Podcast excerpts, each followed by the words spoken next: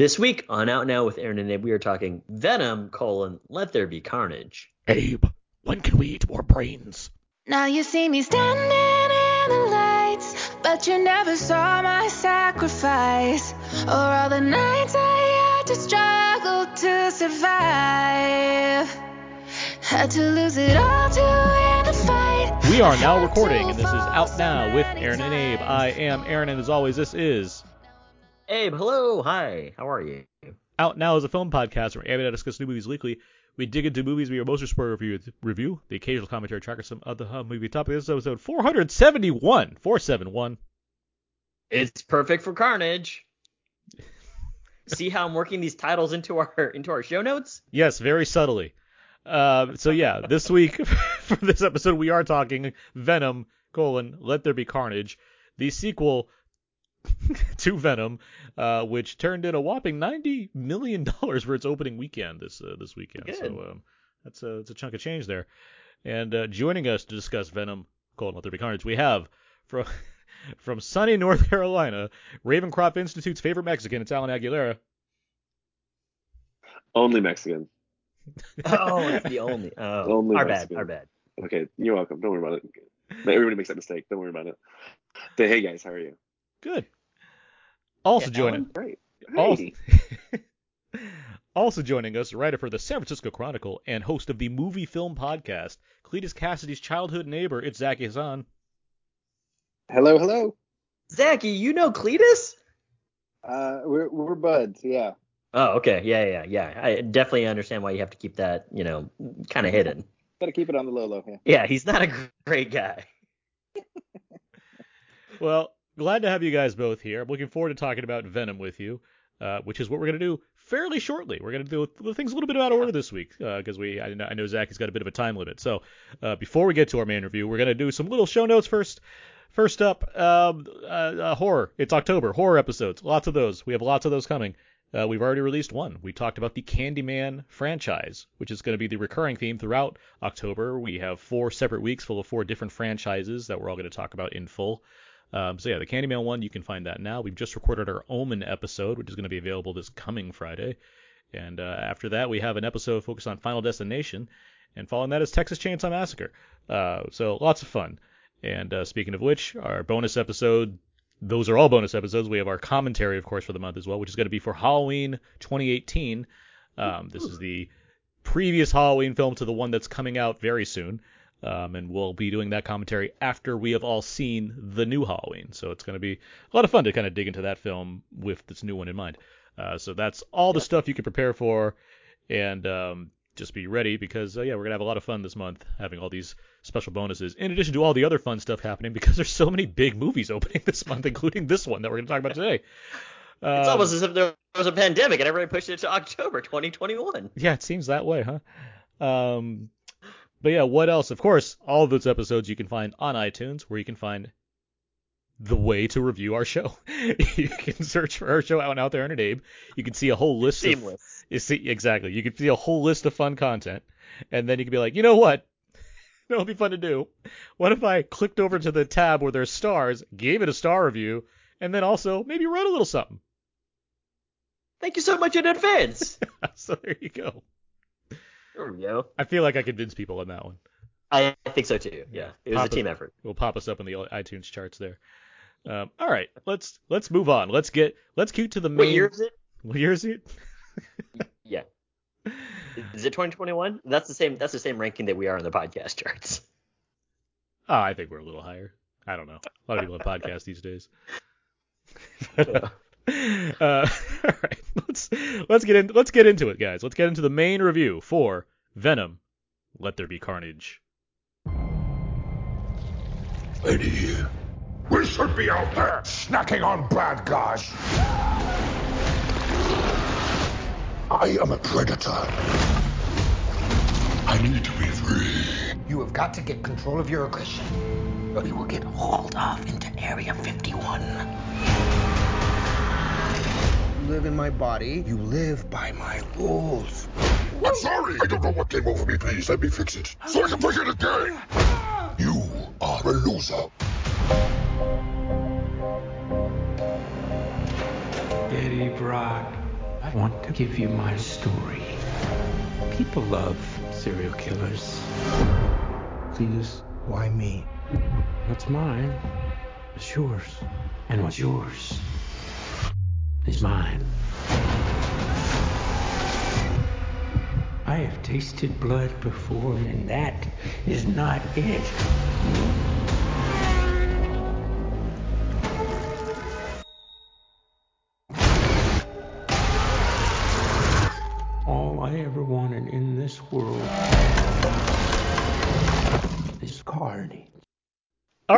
That should have been some of the trailer for Venom: colon Let There Be Carnage. To say 2018's Venom received its share of bad reviews would be an understatement. Nonetheless, the Tom Hardy, Ruben Fleischer directed film made over 800 million at the box office and proved a Spider-Man-less Venom movie was appealing for audiences. Now we have the sequel, directed by Andy Serkis, who presumably got along much better with Tom Hardy given their press interviews together, and now it's also starring Woody Harrelson as a fan favorite villain, Cletus Cassidy, aka Carnage. This story involves the serial killer getting the taste of venom and going wild as he escapes from his death sentence, reunites with his imprisoned lover, and causes all sorts of mayhem only Venom can stop. Meanwhile, Venom cannot stop bickering with his host Eddie Brock, and the two must work on their relationship together. With all of that said, uh, where were you with the first Venom, and what did you think of this sequel?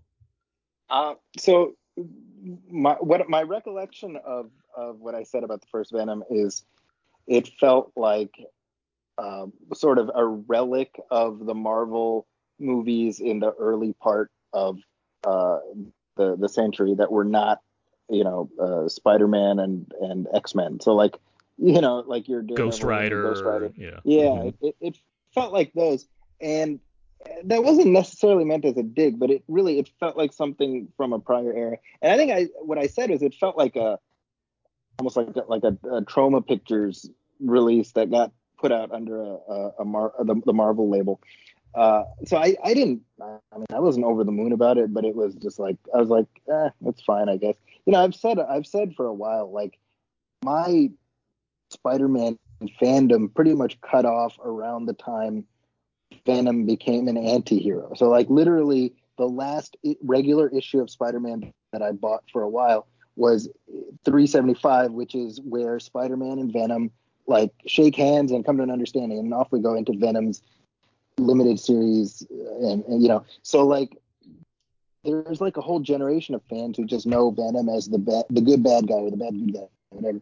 And that's just not me. So I, I I knew going. I was like, I'm just not the audience for this. But despite that, I was like, it was fine. I guess that's my, that would be like my pull quote, I guess. And Can't, can't wait for Columbia TriStar to put that on their poster. I, on, on the poster, you know, yeah. yes. it was fine, comma, I guess, end quote.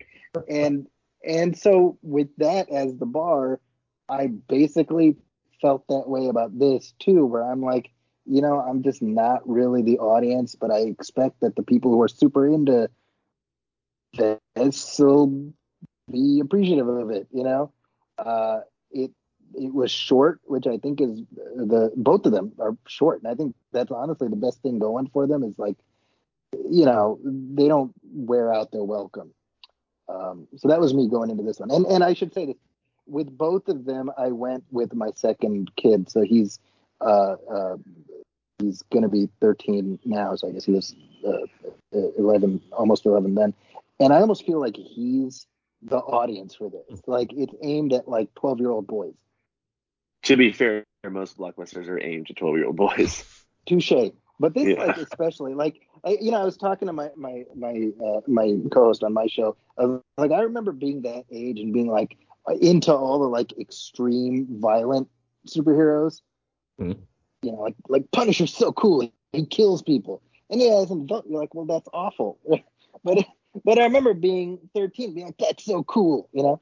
And so that that to me is what Venom is, and it's almost like, well, you know that going in, and this just kind of that's that's what you get. You know, I for this new one, Mick LaSalle at the Chronicle gave it a review. Just, I mean, he just uh, uh, obliterated it, and I'm kind of. Uh, it was a fun review to read, but I'm like, brother, what are you what are you expecting from this? You know? Classic Mick. Did he just give the? Did he, was his rating the, the empty chair, or was it the it guy was sleeping? the empty chair, you know. So I mean, he, he had fun writing it, but again, I'm like, he's like, this is the worst movie Tom Hardy's ever made. It's the worst movie Michelle Williams ever made. It's, you know, and I'm like, what are you expecting from this? I don't know if you've seen This Means War. right? She's not in that. Yeah, I, I might give that one the prize. Oh, I mean, what's what's wrong with Chris Pine? I mean, that is with Chris Pine. She's just not in it. Tom Hardy's not in it? Oh, Tom Hardy. I thought you, I thought we were talking, talking about Michelle Williams. No, no, no. It's No, Tom Hardy. Tom, Tom Hardy. That is the worst thing they've. It's, it's a bad movie. this means war. Anyhow, okay, so Alan, you are Yes. similarly comic inclined. Where where are you with with Venom and all this? Um, I went to see the first one, and I wasn't anticipating it to be good. And then, you know, I, I kind of like the vibe, the kind of slapsticky. It's silly. It's like, it's, I, it's good-hearted silliness half the time. It's like, oh, just, just Venom's like a good, he's a, he's like a nerd. He's fun. So I was like, oh, I'm gonna see this one. And then when I found out it was 88 minutes, woo, I love that. I was into that because I really don't want to deal with the three-hour epic comic book movie. I was like, it's just a 90 minute movie. And like a lot of people were complaining, like, oh, well, you know, there's not enough character development. It's about a fucking red. Who cares? You don't need it. You don't need it. So honestly, it was 88 minutes and I had a great time. I thought it was fun. I I kind of like the odd couple element of Venom and Eddie. Um, the only like I bought into like the symbiotes and all the other stuff. The only thing I couldn't buy was that Woody Harrelson was supposed to be a teenager in 1996. I don't get like I'll go with you. they used his That was- voice though. like we've seen him in, In multiple adult roles in the was four- 90s.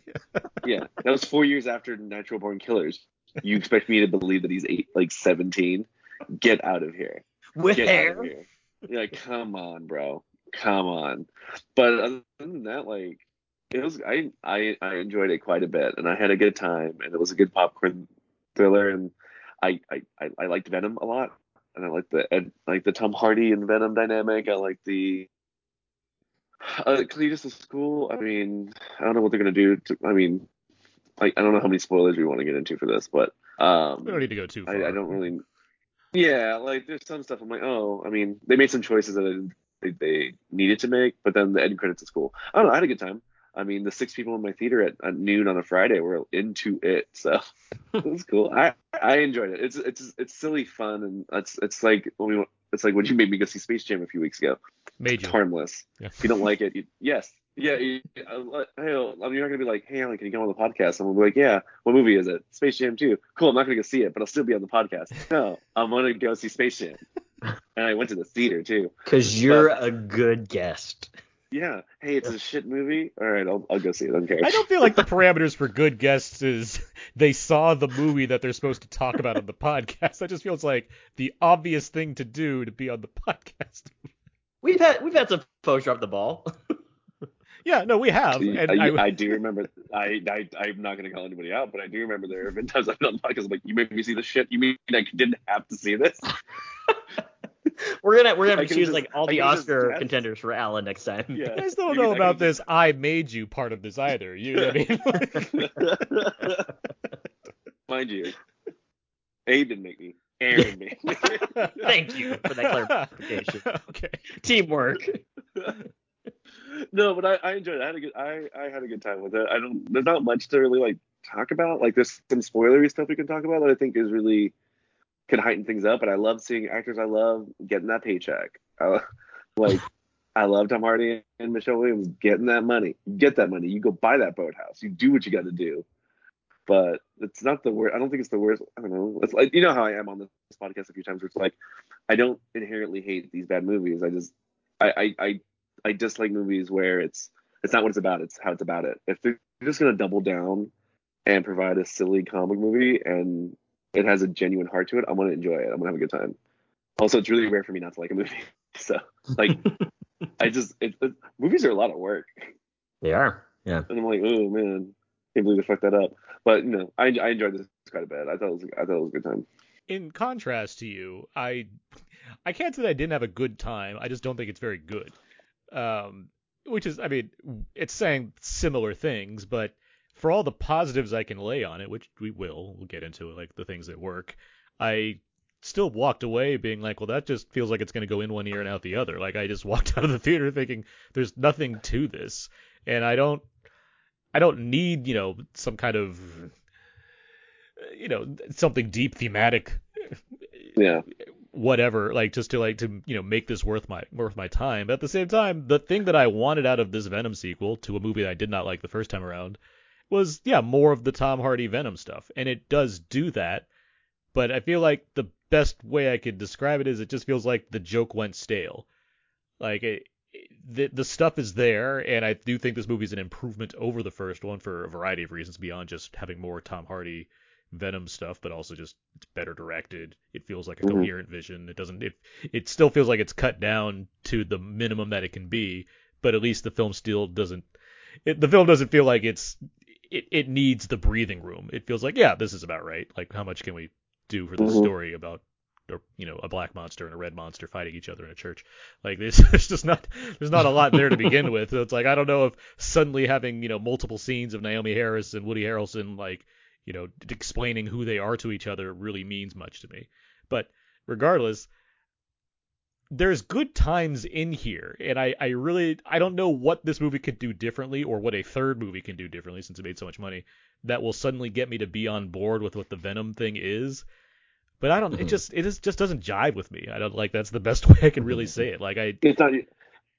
It's not your shtick. It's like, not my I don't yeah. really jive with the Deadpool movies, but you know, people like them, and that's cool. And I'm in a similar vein there Yeah, where I cool. like them a little bit more than you, but I still don't like I'm not over the moon for either one of them. They're just like, yeah, they're entertaining enough. This one is like the stuff's there, but I'm still just recognizing all the flaws and things that just make me dislike it more than I would like to. Like I want to, you know, you're giving me a movie with Tom Hardy as two characters that are in a quasi romance with each other. Like I want to see that and Mhm. enjoy that movie. But as it stands, It's called Legend. that movie's that, that movie's not great either, but Tom Hardy's very good at it. But um, it's it's a shame, like because all again the stuff's there. Woody Harrelson's doing his thing, and I'm not against that at all. I you know despite me not minding the short running time, I do think Naomie Harris and Michelle Williams are done a disservice as far as like what beyond the get that money aspect. It's like what are we doing with these people? like there's there's clearly stuff to do with them, but the movie doesn't really capitalize on them. So I mean, it just it doesn't add up to a whole lot to me, and it's the kind of thing where, be, aside from this podcast, I, I don't have any thoughts that like are gonna like you know be st- stick in my mind as far as the you yeah, know, it's not gonna what- it's not gonna bother you when you're taking a shower. yeah I'm not like why did Venom go to that rave like I don't care like Wait a minute. Yeah. How did he Oh, get I all have those a- rings that fit around his back and that. his we have chest? we have more to discuss. I, I- know I there's think- there's more going oh. on, Oh. and I'm I'm, I'm gonna be happy to get into it because I do think Oh man, I can't wait to talk about that rave. I'm I can't the- wait to talk about that rave. I'm generalizing a little bit because I do think there's some interesting stuff here. I guess I just wish the movie left more of an impact on me as far as the stuff that I think really worked. But Abe, how about you? Where are you with? Well, uh, wait, wait. well- We'll, Yeah, we'll get back to uh, it. There's plenty of stuff to cover, Alan. I, I agree. We'll get back to it. no, no, We'll no. get I right just. I just wanted to, I just want to say something like, do Yeah, you yeah. feel like I, I forget something I forgot to mention. I felt like this was, I felt like it was Venom like 1.5 and not Venom 2. Okay. Like, you know what I mean? It just, That's not you, you- it felt like it felt like an expansion pack to it, or like a like video game expansion pack. Yeah, like see. it continues the story, but it's not really like a full on sequel. That was all I was trying to say. Go Alright. on, I'm sorry. okay. No, no, where's up? Yeah, I mean, I, I definitely am on the same page with uh, everybody here, where it immediately I don't remember anything about it after I left the theater, uh, other than it being a loud movie too. Um, so good sound design, I guess, maybe just cranked up. But I think for the most part, Zaki is totally right that it's uh, it's a movie that was kind of like in the same vein as those earlier Marvel movies, and so it kind of like plays off of that and it has fun with it. And I'm totally not the audience for this. I'm not gonna like tell anybody not to go see this movie because it's just not for me. But I'm also in the same vein as Aaron, which is to say that I don't know why this really exists. Like I, I think I was down on the first Venom when I mentioned that, hey man, Venom like used to just be like a villain. He wasn't an anti-hero. Zaki sort of alluded to this earlier. Um, and I don't think anyone was ever really rooting for him, even back in the day when there was like the Spider-Man, uh, the Amazing Spider-Man uh, cartoon series in the '90s and growing up and whatever else. People but love Venom. People, people be wearing they, their they shit love him as like uh, as like a Spider-Man. Yeah, I know. Yeah, and you know they they love him as like uh as like a logo. I guess it's almost like the Punisher thing again, as Zach mentioned. But um, I think for this one, it's a weird thing because I the, the best thing about it that we all agree on is that the runtime is so compact. It's it's Wonderful. so but nice. it's it's one of those things where it's like, yeah, it's compact, but uh, you know, to Aaron's point, it doesn't do anything with Michelle Williams or Naomie Harris. The Woody Harrelson thing, you you get it right away, and then it just stays the same like gear for the entire movie. So he's not really doing anything different. He's just like, oh, crazy guy, just like pretending to spit out, you know, Zodiac type messages to to Tom Hardy who solves it. And I didn't know that Venom was a genius, but it, that's a fun that's a fun play. He's not Um, a genius. di- he can. He's he's a terrible journalist. He can barely get anything done unless Woody Harrelson calls him and tells him what to do. Venom, though, not not He's Tom Hardy. stupid. Venom, not Eddie. Tom- Oh, okay. Uh, yeah, Venom has good life advice. Yeah, Venom has good life advice, and he's also he has an amazing He's, photographic he's memory. fucking symbiote Tony Robbins. Yeah. But that, that's like the saving grace of this one, which is just Tom Hardy and Venom kind of interacting. Is is it fun to see them interact throughout the entire movie not doing really anything else? Not really, no. At least in the first one you had like a lobster tank sequence and and they brought it back up with this one.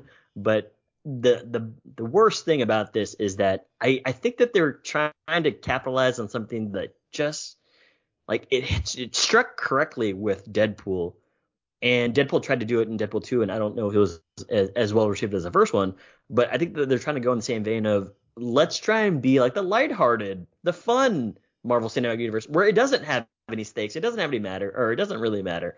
And I think that's kind of the thing that I would say holds it back and also leaps it forward, which is yes, you don't really have any pull. Maybe we'll we might get into the mid credit singer, but the other thing is like because you don't have really any pull, like where are you going with this? Like what are you trying to do with, with this entire storyline? And I am kind of at a loss for just like a bummed out that Michelle Williams has like three lines, kind of does does nothing.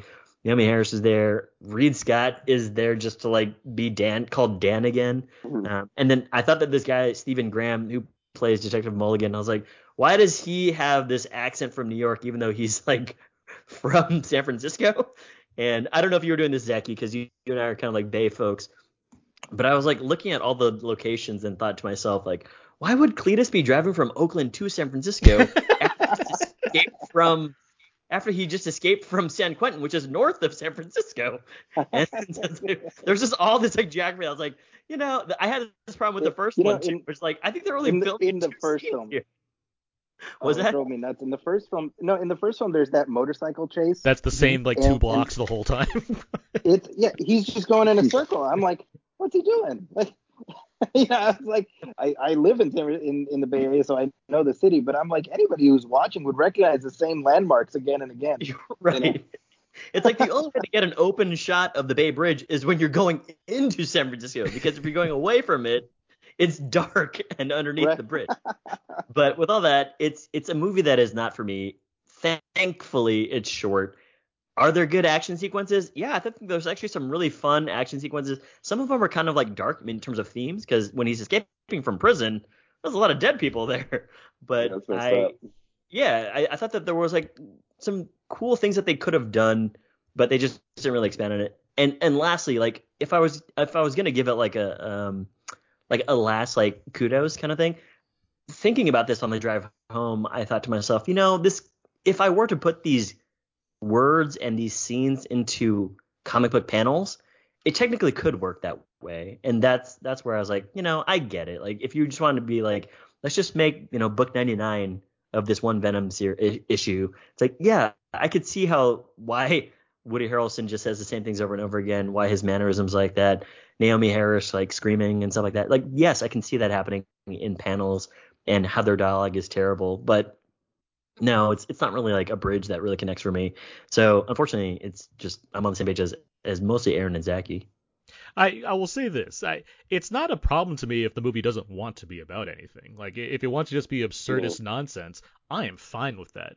I, I just think there's a, there's a way to harness that energy to make it, you know, work. Mhm. Like, and I don't think this movie makes that work as well as it could.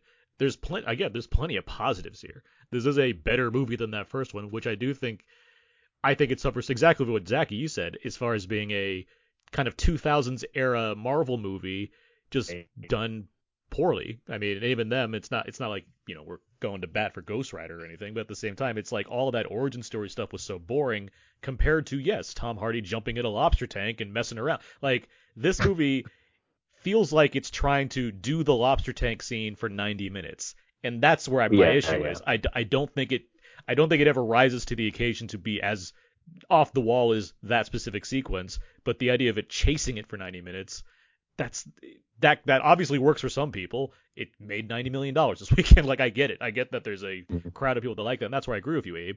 It just doesn't seem to be for me. That said, I'm I'm fully willing to accept it. I just wish it was better at doing what it seems to be trying to do. So, Mhm. Alan, you like this more than us. What, Yeah, where, where's some like highlights for you? Like, what, what's what's really what really Well, like number worked for you? one, Mhm. Well, number one, Venom is our gay king, and I stand him because he went to that rave and he said he was coming out of the closet, Mhm. and then this woman went up to him and he said, and this woman said, "Good looking," and he's like, "Oh no, not my type." I was like, "All right." And then he started having the different colored stuff. So I'm like, "Oh, did they just make Venom gay? I'm about it. Let's go with it. I love Mhm. it."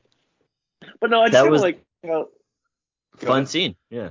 That Yeah, ra- it's fun. let's let's talk about let's talk about that more. That of rave, let's talk about that rave scene more because it, it is like a I wouldn't say it's sneaky because it's pretty on the nose as far as what it's doing, especially in today's climate. But it's like I the fact that it's there to begin with, it's like and the way Why and, is this here? and the way he the way he's speaking and the the way it shoots the crowd and how they're reacting to it.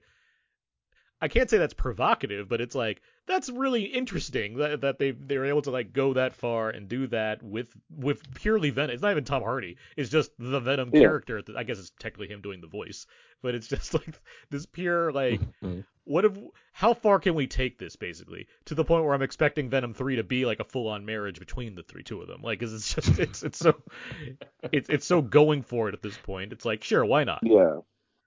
Zaki how about Well, I you? think that's- Zaki how about oh, you where where are you where are you with like the the way they've approached this Venom Eddie Brock relationship in these movies I mean, uh, for for me that that was the source of the most amusement for me. I I uh, after watching it, I, I said on Twitter that I chuckled a lot, and most of it it was just them doing their Felix and Oscar thing. Uh, so I can I can see why they're leaning into it. I mean, it, it feels like Tom Hardy, who you he's got story credit here, right? He he looked at the response, the fan response, if not the critical response. It's like, all right, well, this is what people seem to like. Is me, you know, and starts doing the magnificent Bickersons thing, uh, and it's and and I found that when I was most engaged. I I was least engaged in Act Three when it was just CGI nonsense. Yeah. Uh, as these people, you know, I, I said this with the first one where uh, you know, Act Three is just oh, it's sim, sim symbiote guy against other symbiote guy, and I remember, I remember after watching that, I was like, well, they they knew they were doing Carnage next, so like, why, why, you know, I said this with movie one, I'm like, we're gonna have two movies with like the exact same ending, and that's basically what it is. I'm like, as soon as it's just whatever it is, these Mhm. tendrils and whatnot, I'm like, all right, wake me up when this is over, you know. And they're both So- in the dark. You know, it's kind of hard to see sometimes. It- yeah, and, and that's the other thing actually is is I I was not crazy about how Carnage was uh, depicted in that he he looked all muddy and and you know he didn't like he should have been really like, like crimson like it should have stuck stuck out because if nothing Mhm. else it would give you a nice visual and instead you know it, it- again it, it's just CGI noise and maybe I'm just betraying my age here where it's just like It's not that. No, you're I not. No, can't- you're, you're. That's not a betrayal of it. I No, mean, you're not you, wrong. you you know how to have a good time at the movies, Zach Zaki. I know this about you. You like to have a silly good time. You and Brian have a lot of fun conversations on your commentaries or what have you. Like, it it's not an age thing here. It's not an out of touch with the kids. Like, it just it- there's clear, there's, no, there's it's children who are wrong. there's there's clear there's clearly like a you know an audience for this regardless of age mm-hmm. there's people that there's people that are you know critics like us that are in our you know generation that love exactly Yeah. i mean alan you're sitting here saying you love this thing i mean like it clearly like it works I, for was, I didn't. I didn't say love it. I said I had a good time. And I fair liked enough it. but you but you but you But but you can recognize that you you're willing to go along with this nonsense seemingly more than we are Yeah. as far as how much we're engaged with it I mean, I think the third act CGI bullshit is the same problem that I had with Shang Chi and all these other Marvel movies have the same problem. It's all just CGI bullshit in the third act, and you just it's, it's fine. I just wait Mhm. until the end credits at that point because the hero's gonna make it, and then we're gonna fucking get the CGI blob off the screen, and we're gonna be fine. I, I will So say I, I, I don't think I don't, What what what I was getting at was I do think there's a problem with the villain, honestly, and not Woody Harrelson's performance, but just Carnage as a character. We literally have a Venom that speaks to Eddie Brock and has a fun time with him. That's a highlight. Why would we not get the same for Carnage? Like, give Woody's a good actor. He could you could easily get let him have a crazy voice to do as Carnage and Yeah. jumping back and forth to Cletus Kasady. Like, I'd be I'd be happy to. and he's funny. that's what he is. That's and psychotic. Like I mean, there's plenty of stuff to. And fucking Woody Harrelson's been not like you said, natural born killers. I can easily see him doing like a riff on Mickey Knox in the, in the same while also doing his Cletus Kasady thing and having like some kind of ridiculous conversation, which is what I kind of expected when you introduced Carnage as a character in the previous films. Like, all right, I.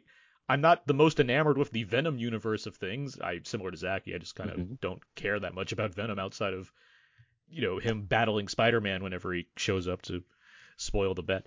But it's like if you're gonna do this, okay, go for it. You know, give, give me give me the craziest version of Carnage you, you can, because he's a crazy person. Instead, it's just this guy that's Mhm. he just kills cops and he speaks with Naomie Harris and gets like Tell, I- tells her to, tells her to shut up. Actually, tells her to shut up. Like the Carnage guy, it's like it's nothing. There's nothing engaging there. So yeah, by the time they're fighting together, it's like okay, yeah, this is the thing that we presumably wanted to He's see. also Carnage is also a moody teenager um, who hates his dad. That's that's really what it comes down Cletus, to. yeah, yeah. So, no, no, Carnage, because No, Carnage- like, Carnage- father, Oh, Carnage. Oh yeah. you- there's only one of us that can survive, father. And like I don't know if that's a result of maybe there are more scenes that were cut down just you know to get to the point, which again I get, but it's to, like to really get to 100 and but it's like six or 90 minutes. there's gotta be there's gotta be like going into this I'm like I'm glad this is 90 minutes because what story can you tell me that needs like 135 minutes for the story of Venom and Yeah, Carnage totally. battling each other. I I'm not saying they needed a longer runtime. It's just like it feels like time could have been spent to give me anything to to make that final battle That's feel like, that's like something when that's like- that's worthwhile as opposed to just and then the blobs fight each other for a while.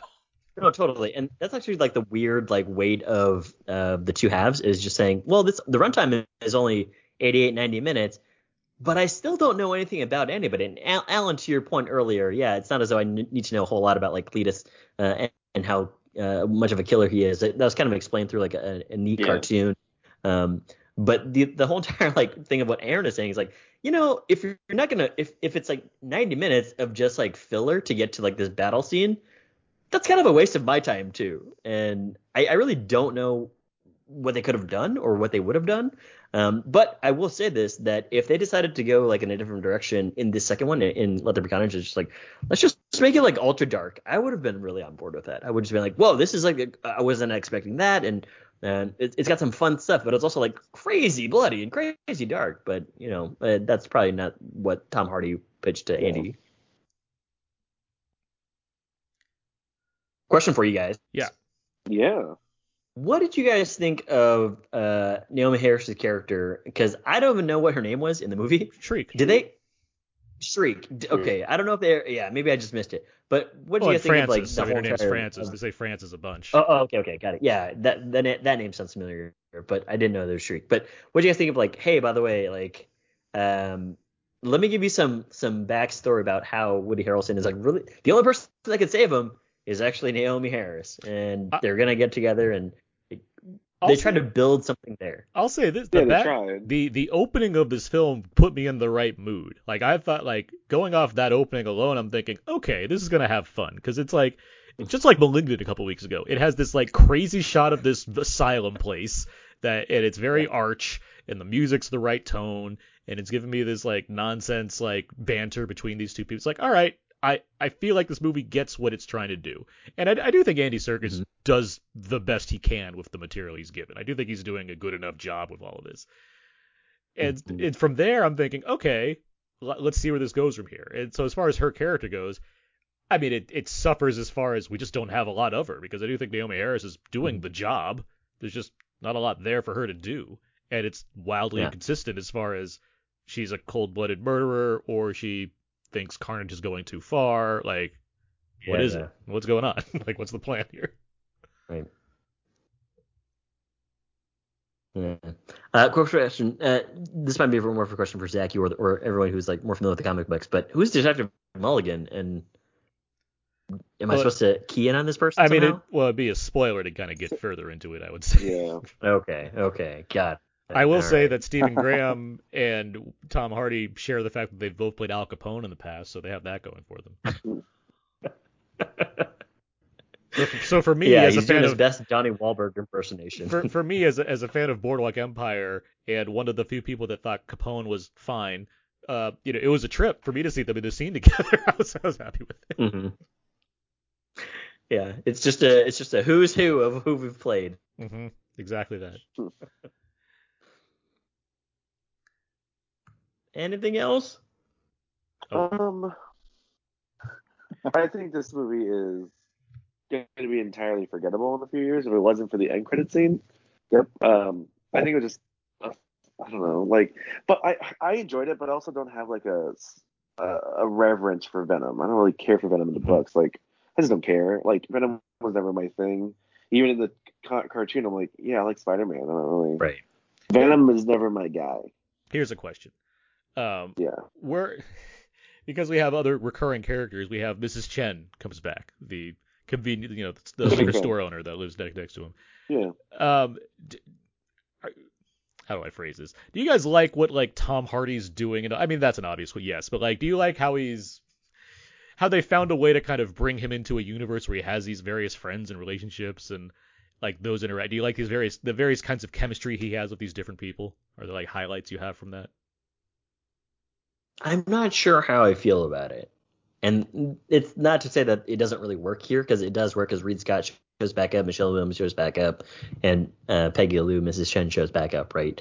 But I, I just don't know how I'm supposed to feel. Again, like I, I'm just not a big Venom fan because I didn't know that he was such a nice guy, Eddie Brock. He, he wasn't trying to ruin Peter Parker's career or, or end his life, I guess. But you know, I guess that hasn't happened yet. No, I so mean- well, I mean the, the first movie they established that he was in New York. Work, I mean he has that accent, and he was working Yeah, for the he- he Bugle got and, got, and got fired, and like he had he had yeah, Yeah. he had to he had to move across the country for whatever reason, and uh, even in this movie he's trying to he's trying to get back back to what I'm not sure, but he's trying to get back to it. So he, and the only way to do Mhm. that apparently is talking to Cletus Kasady. Um, I don't know why. the only serial killer in America. And Cletus Kasady is obsessed with Eddie Brock for some reason. Again, I don't really know why, but that's how it is. It's- Look at his eyes. I would be too. What the fuck? Or Yeah, he's got me dreamy this man eyes. Looks Look like this. He could be. he- Yeah. Look, Eddie Brock should be a model. I don't know why he's trying to be a journalist. his strong jawline and his cowlick hair all the time. Yeah. Yeah. well, that's how he affords his You know? rent. I'm sure he stars in Ducati Weekly to like get some rent Dude, going. his neighbors must hate him because they show him outside looking out the window when Venom uh, goes away, and it's like, oh, he lives in the middle of the building, so he's got neighbors above and Yeah. below. They must hate him. It must be really awkward as far as the big screaming matches he has with Venom. Mhm. Yeah. They're like, yeah, this guy's got to go get, uh, he's got to get some help. That's something I didn't think about during the sh- during the movie. I'm like, wow, he must have lost his security deposit immediately. exactly. His apartment is. Like, so I don't know why you put those bags up on your ceiling, guy, because you're you should just leave and not have to worry about it. But knowing him and San Francisco, it's probably impossible for him to find anywhere else to live. So yeah, understandable. Yeah, just Yeah. go with it. Yeah. So- Did you guys? I mean, we talked about the kind of the muddiness of Carnage, but like, did you guys appreciate the CG any more than the first one? Zaki, did you like did like the Venom the Venom aspect of it stand out to you more this time around than the first time, or? You know, I I I like the the way they they depict Venom in these films. I think I think it's a good design. It's it's uh, evocative of, of the original comic book version, obviously minus the, the spider symbol. So it it this it did look a little more polished uh, this time around.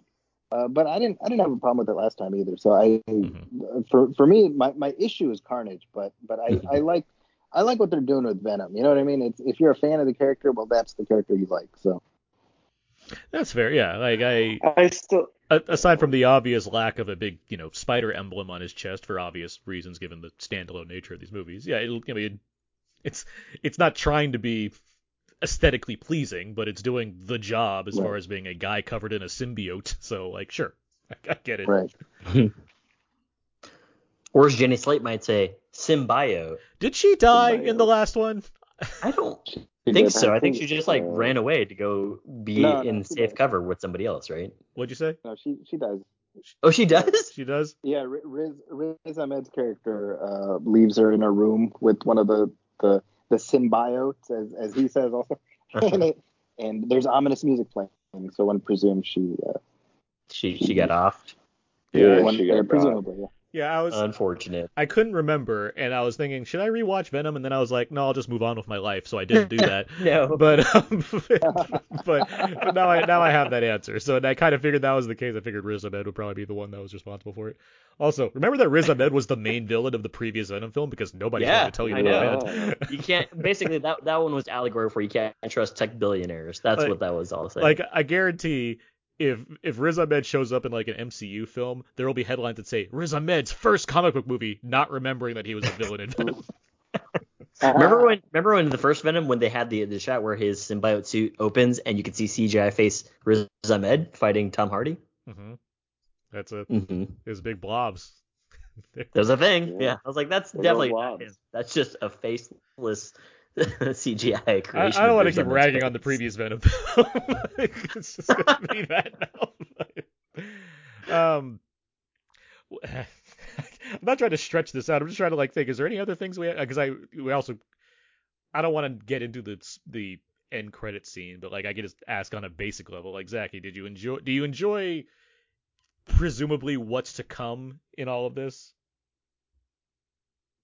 Uh, I, I wouldn't say enjoy. Enjoy is maybe too strong a word. I'm I'm curious, like you know, I'm, but uh, you know, again, and without getting into it, I the you can you, the pro this is the problem. You you sort of you, you can see the the code a little bit, right? Because Mhm. what it is is it's trying to set up the confrontation that fans want, and the problem is that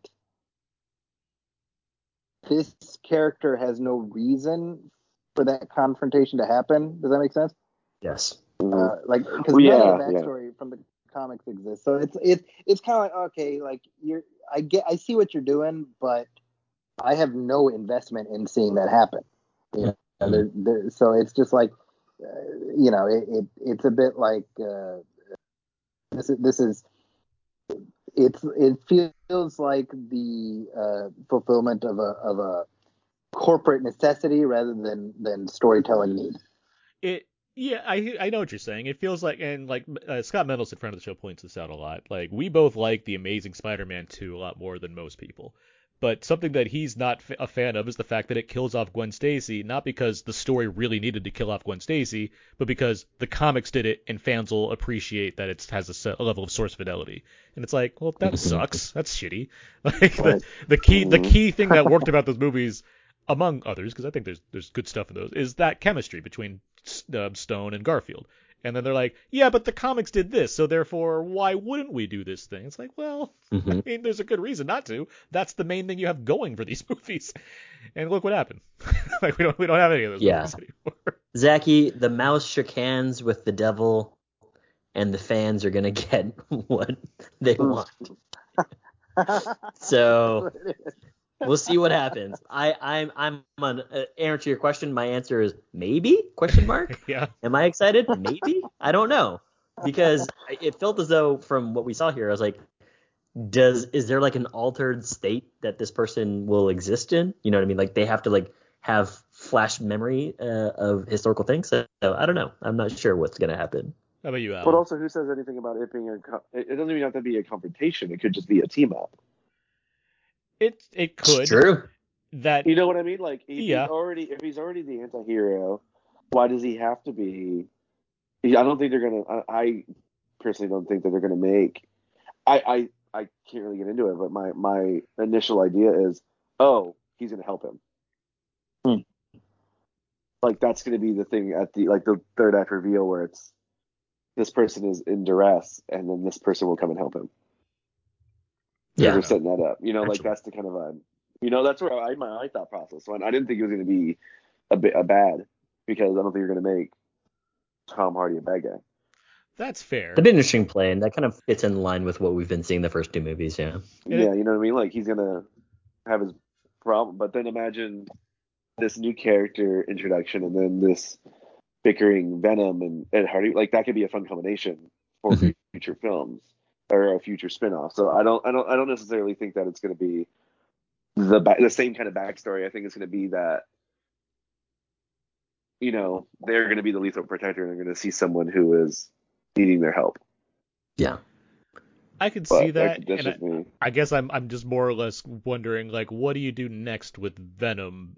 Uh, And I I guess the idea is well we have Morbius coming out and a Kraven movie coming out, so we'll finally get this like Forgot about Morbius. Sinister Six thing Can't eventually, wait. even though Venom's not really involved in Sinister Six. Like I don't know, like I I Yeah, I- no, I- but he was he was he was he was part of a version. a version of it. Eventually, That's yeah. fair. I mean, that makes Okay. sense. Yeah. There's plenty of Guardians and plenty of Avengers, so yeah, I I can imagine there's plenty of Sinister Six iterations as well. Um, I guess he could, he could be a West Coast Avenger. He's in San Francisco. Um, we can make that work, right? Um, I um, I will only want a a Sinister Six movie if Paul Giamatti shows back up. he fucking better. He's great. Um, Better- better be there. they got Al. um, That's true. They do. I I guess I just have questions based off where things are going next, and I I hope they're answered with something that's not he fights another symbiote, like because I you know even with Carnage that already got boring. So it's like why are, like what else can we do with with Venom? And it's like there's a lot of like you know Spider-Man has a huge rogues gallery, a very good rogues gallery. So it's like I, I guess I just want to see best. him. Yeah, so I guess I just want to see him interact with more of that.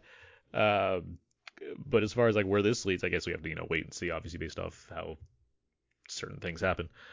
Um, Yeah. so yeah, all right. And we've talked a lot about Venom. Let there be carnage. Um, when should people go and see this movie, Alan? When should people see Ve- Venom? Let there be carnage. Oh, I don't know. Uh, watch at home. Just, Mhm. just, you know, watch at home. You don't need to go to the theater. Zach, yeah, but you. When That's, should it. people? That's all I got. Yeah. Okay, when should people see this movie? Yeah, stream it. Stream it. I mean, uh, legit in a legitimate way, not uh, bootleg way. Yeah. Wait, wait till it- just to be clear. Uh, Yeah. When it's available to rent on Vudu, that's when you should watch it if you're interested. All right, Abe. Yeah, this would be like a, a TV movie with commercials. Like you can watch this like on TNT when it comes out in like in nine months.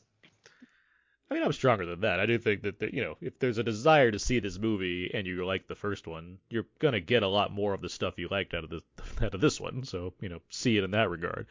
If I was to, you know, put this on, it'd be like, yeah, all right, there's a probably a nice 4K that I can make brighter. like that'll do. That'll do the job. Uh, you know, Yeah, so it'll probably grade in 4K. yeah, probably will. It's Sony. Yeah. You know, they, they do the job. All the animation stuff looks great. Yeah.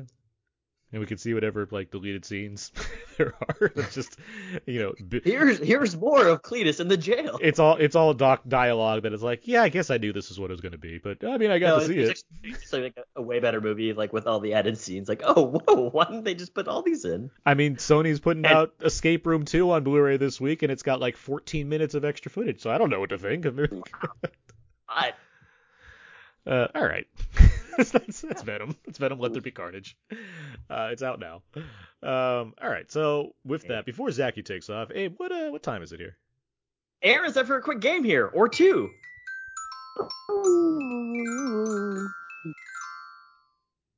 You better record that, ladies and gentlemen. That's actually going to the, be the noise that gets the symbiote suit off of you. They had a lot of fun with bells in that movie. I'll put that out there too. Yeah. and I guess uh, i if your phone is on vibrate and it's loud enough, it could actually do the trick as well. Um, I've got two games for you guys here. The first one here is called "I'm a Journalist, Damn It." This is where I'm going to give you guys a clue. I want you guys to name the character that I'm talking about. If you guys know first name, last name, that'd be great. But I'm going to give you a clue. It's going to be a very easy clue, but the name might be a little bit difficult. Uh, obviously, we'll ease into things here. So first so, things so, first. so we're so we're guessing the jur- the journalist name. yes, yeah, journalist name. Got it. Okay. Versus This is things like movie journalists. Yes, yeah, movie journalists. Okay. So Just- these are just real life these are- journalists. These are people that have shown up in movies. Yeah, they're real journalists. Zaki Hasan. the first one here. Judith Hoag, Paige Turco, and Megan Fox have played this character who wishes to reveal the truth behind the Foot Clan. Aaron. Uh, oh. Aaron, April O'Neil. April O'Neil is correct. Here's another easy one. Cowabunga. Thank you. Hashtag Cowabunga. The next one here. Courteney Cox is hot on the trail of as this journalist when the number of dead high school students in a Alan, Alan, Alan Gale Weathers. Gale what uh, No, what if it's plural? Gale Weather? Z- Did you just Yeah, say? said Weathers. Yeah, there you go. All right, yeah. Wait, what That's did you say? okay. Weathers the first time? That's what I heard. Weather the first time, but I I was Weathers. Okay. All right. So if somebody heard, we'll give it to Alan then. Benefit of the doubt. Gale Here we- Weathers. Scream. Yeah. Yeah, that's right. Yeah. Next one here. Yeah. Yeah. Played by Jake Gyllenhaal, this LA crime journalist sometimes takes it way too far to get the story. Um. Oh, his name. Uh, I what's know the his name? first name. What's his last name? Great if he had his full name. Aaron. Aaron. Now I don't think I have the first name. I know that the last name. Is it Robert Graysmith? No. LA crime journalist sometimes take it way too far. Not Alan. Wait. that one is in SF. That's not LA. Oh, you you're talking about a different movie than I'm thinking of. Fuck. What? Yes, Oh, yeah. Alan. no, okay. Yeah. Good. Good. I got it. Got it. Yes. Alan. Uh, Louis Bloom. Louis Bloom is correct. Yeah. Oh, he's not a. Whoop, whoop. Is he a journalist? All right. He's I hardly a mean, he's journalist, trying to be one. He's trying to go legit, but he's a He's a fucking cameraman. The next one here. No, Riz Ahmed was a cameraman. And then he got he paid the price. he be- Yeah. yeah, he became the founder of a multi-billion dollar company and got a symbiote. And then he lost his hearing. This shared universe is crazy. Yeah. Next one here. Channel 4 in San Diego owes a lot to the titan of this local Alan. Broad- Alan. Ron Burgundy. Ron Burgundy is correct. The Now next that's a journalist. here. yeah. one of the best. Miranda Richardson portrays this sneaky gossip reporter, quote unquote, journalist who works for the Oh. Daily Prophet. Fuck. Um, I didn't read these, so I don't know this name offhand. I'll give you guys clues if you guys don't get in the next three Wait, seconds. no. Oh god. Oh god. Oh god. What was her name? Mhm. Uh, Alan. Alan. Alan. Alan. Rita Skeeter. That is Skeeter. correct. There we go. Rita Skeeter. The next one here. Denzel Washington plays this journalist from the Washington Herald in the Pelican Brief. Oh fuck if I know his name. I'll take a first name. Uh, first name? Yeah, I'll take a first name. Okay. Alan. Alan. Ray. That is correct. His name is Gray Grantham. I thought you were gonna say Pelican, just to be funny. Gray Uh, Pelican. The next one here. I don't try He to works for the but Daily Planet weird. and might save people on the side. Alan. I, Alan. Peter Parker. Oh no! Wait. Fuck. Fuck. Kent. Fuck. No. I, I didn't hear it because Alan was talking to begin with. Well, he kind of got it wrong the first try there. He I still don't know what the question his is. What's the what's the question? No. No. No. He works for the Daily Planet and might save people on the side. Aaron. Who can be sure? Aaron. Get Clark Kent. Clark Yes. Kent. Yes. yeah. The next one here. point. A good rule of thumb when writing anything is to remember they are not your friends, as said by this real life music journalist from Almost Famous, portrayed by the late Philip Seymour Hoffman. Aaron. Aaron. Lance Bangs. That is incorrect. Alan. Alan. Alan. It's Lester Bangs. Lester. Lester Bang- Oh my god. is- Couple more here. Oh, it's Jake Gyllenhaal again, but this time he's playing a real cartoonist turned journalist. Aaron. Aaron. Is it Robert Graysmith? Robert Graysmith is correct. And the last one here, take your pick. You've got the late Michael Nyqvist or Daniel Craig, play, who plays this journalist, aided by Elizabeth Salander in the Millennium book series. oh, what's his name? It's it's a very nice Swedish name. Um. Oh. Oh. Oh. Come on. Go ahead, say Daniel Craig. What was the question again? Take your pick. Go You've got the late Michael Nyqvist or Daniel Craig, who plays this journalist, aided by Lisbeth Salander in the Millennium books. Oh, Aaron. That's why it's easy because the the the, the actor is Yeah. similar. It's by Michael Blomkvist. Yes, yeah, Mikkel Bloomquist, yeah. Uh, with that, Alan, you are the winner of this game for I'm a journalist, damn it. Uh, Aaron, you came in second. Zaki, good try, third. Yeah. you did so well, Zaki. I'm proud no- of you. This try. last this, this last game here is called Cast Hodgepodge. This is where I'm just gonna name some random things, and if you guys know the answer, feel free to buzz in. Uh, first one here. How many Academy Award nominations are there among Tom Hardy, Michelle Williams, Woody Harrelson, Naomie Harris, Reid Scott, and Peggy Lu? What? In the world. Alan, Alan, Alan, is it three? that is incorrect. Okay. Na- so, uh, sorry. Name the. Okay. Hold on. Basically, among the cast of, you- of Carnage. Okay. So Woody. All right. Hold on. All right, I, I can't give you this much time to think about it, Alan. Aaron, you're gonna get it right. Aaron. Aaron, Eight. That is incorrect. Zaki, do you have a steal? I'm gonna say two. It is nine. Nine. Okay. Aaron, What? so I, close. I was very The wrong. Revenant, Manchester by the Sea, My Week of Marilyn, Blue Valentine, Brokeback Mountain, Three Billboards Outside Ebbing, Missouri, The Messenger, The People Listen. There's Larry three for Woody. That's what it is. I was I was at two. Yeah. Three for Woody, four for Michelle, one for Tom, one for Naomi. Peggy and Reid have zero, but I felt as though I had to include them because they're part of the cast in the first movie. I, I, I was thought They I, just half a second thought did Reid Scott get like a short award, uh, like a short film award or something for? Uh, next one here. True false. Andy Serkis has previously worked with Woody Harrelson. Yes, true. Uh, Zaki, true. Yes, true. Sorry. Yes, yeah, you're right, Zaki. Yes, they worked together in War of the Planet of the Apes. There you go. Oh. The next one here. What are the two movies that Naomie Harris has been in? Uh, the two Pirates movies that Naomie Harris has been in. Aaron. Alan. I heard Alan first. Okay. Yeah. It's Dead Man's Chest and At World's End. That is correct. I'm surprised you knew that off the top of your head. It's not a hard question. I went to Disney when uh, it's not. Uh, I also worked at Disney when those movies came out. So yeah, no. Uh, of the main cast, who has been in a film that also co-starred Joseph Gordon-Levitt? Uh, Zaki. Zaki. Uh, uh, Tom Hardy. That Oh is fuck incorrect. yeah! Dark Knight Rises.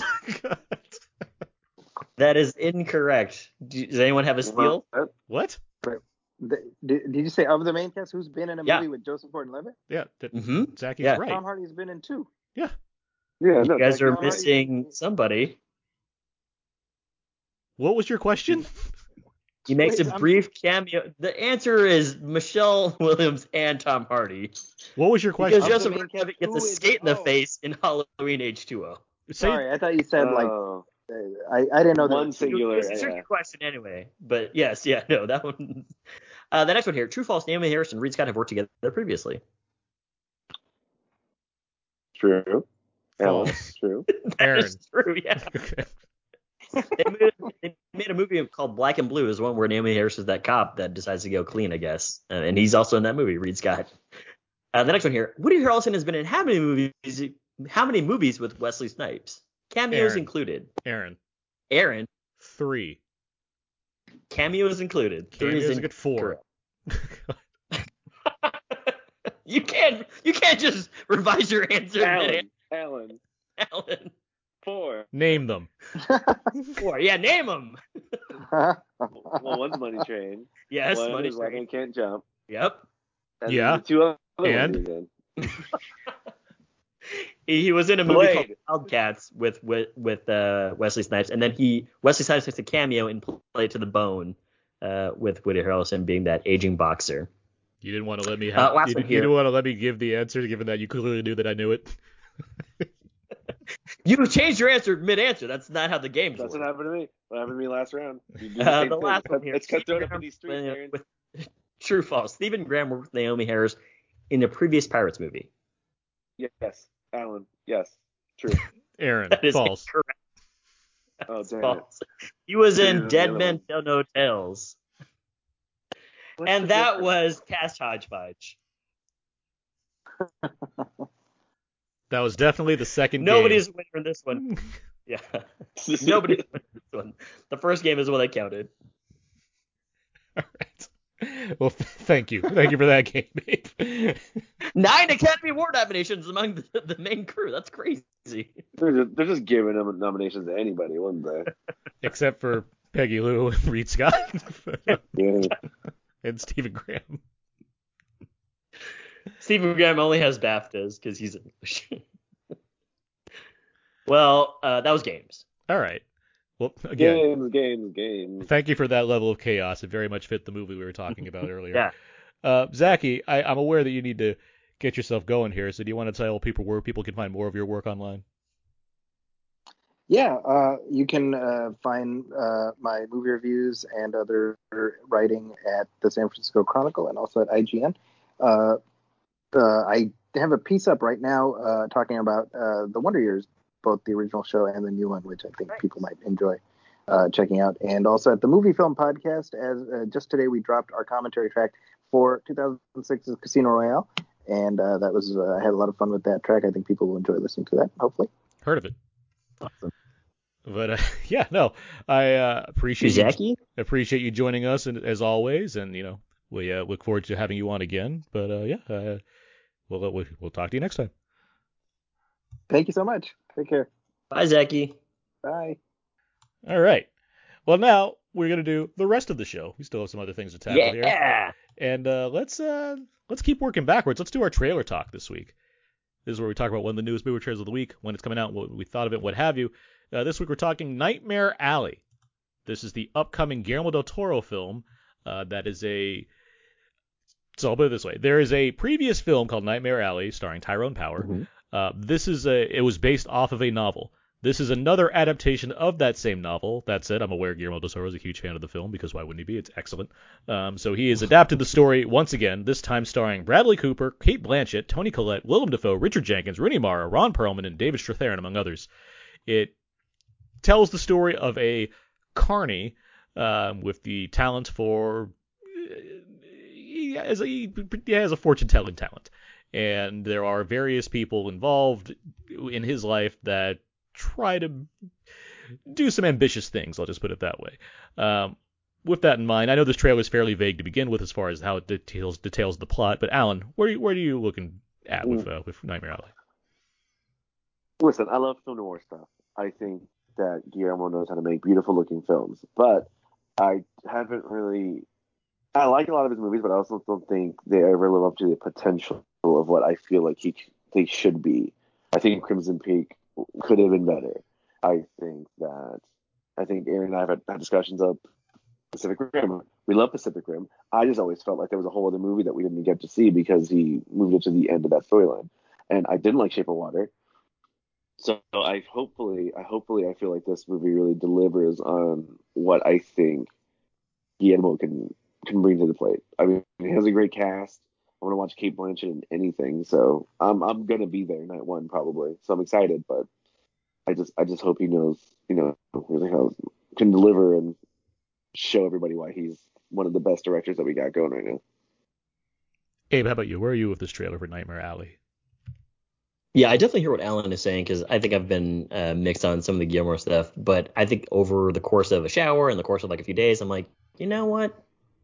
I really like the way that Guillermo works, and I really do. I mean, if you've ever listened to his uh, things uh, for like DAG, the Directors Guild, um, Directors DGA, DAG, David Alan Grier, uh, no, for the Directors Guild, um, just you can hear how much effort and how much like craft and care he puts into his movies, and he shoots in sequence too, which is crazy.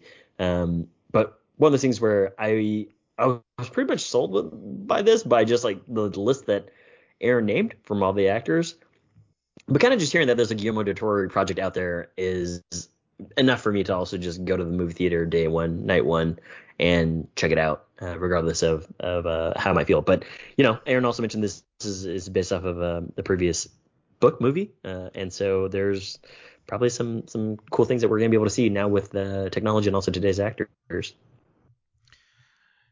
Yeah, I mean, you guys know that I'm a huge Guillermo fan. Um, he he, he, Mhm. he introduces our horror episodes this month, but um, I uh, Nightmare Alley is an excellent, excellent movie. It is fucking terrific. Uh, this great, this great Tyrone Power starring film noir. It had a great Criterion release uh, that came out earlier this year. It's awesome. So the idea of Guillermo doing this story, I'm just rather intrigued by what it's going to look like. And given the, you know, based on this trailer alone, he's already got a bunch of like great shots in this thing where I'm like, I cannot wait to see all of this stuff in context. And given that I, at least from my perspective, have an idea of where this story's going, it's really neat to like recognize what's going on in some of the imagery that's presented here. For Guillermo, like, I, I don't know if this is going to be like his prestige play, if that's the idea that Searchlight has for it. I think by default it is just because he's a previous Oscar winner, so automatically it kind of gets thrown into that realm. But given the story, I'm just excited to have a lot of fun watching this movie with this huge cast. Like mm-hmm. that's that's a great set of talent to put into a movie about like carnies and deception. Like sure, give me that, give me that now. Like I'm all about it.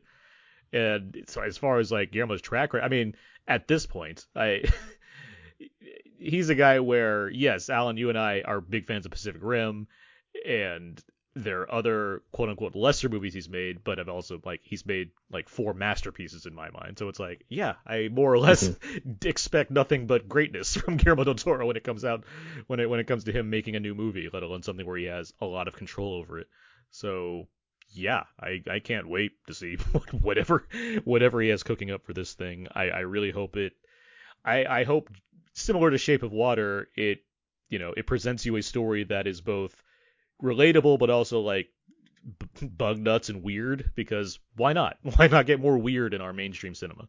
Um, and I think Guillermo's the kind of guy that seems to know how to provide that for audiences who tend to accept it anyway. So, yeah. Mhm. Uh, this film, Nightmare Alley, arrives in theaters December 17th. So it's coming in a few months here.